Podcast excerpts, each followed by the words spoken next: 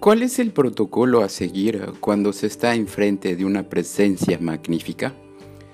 En el Apocalipsis eh, capítulo 4 versículo 1 al 11, Juan es arrebatado en espíritu, un poco como si fuera normal para él, pues no se queda explicando qué es eso.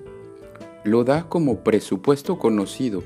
Ser arrebatado en espíritu para él es como algo normal nos pone frente a una presencia magnífica y frente a varios elementos que ellos, a su parte, contribuyen a lo magnífico del relato.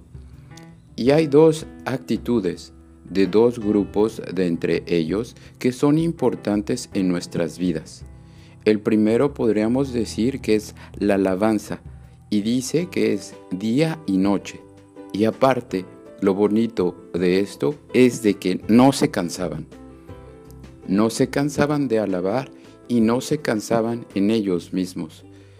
Quiere decir que es un canto o una frase que se puede decir y que se puede dar para la vida, que puede dar vida y ánimo.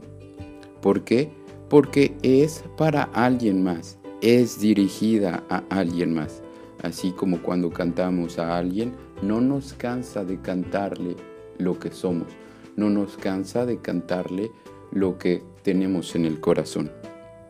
La segunda actitud es la de unos reyes que dejan su corona y hacen este gesto de reverencia total, de total humildad, de postrarse con la frente en el suelo.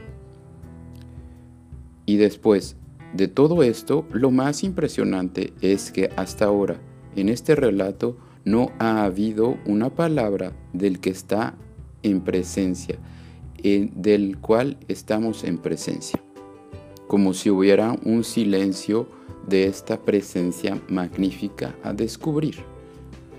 Podemos dejar entonces que esta presencia magnífica nos encuentre, que nos tal vez nos lleve en éxtasis o en espíritu arrebatado hacia esa presencia y así nosotros poder hacer como estos que alaban o cantan y que no se cansan y podemos hacer como aquellos ancianos que se postraron ante la presencia de un Dios magnífico.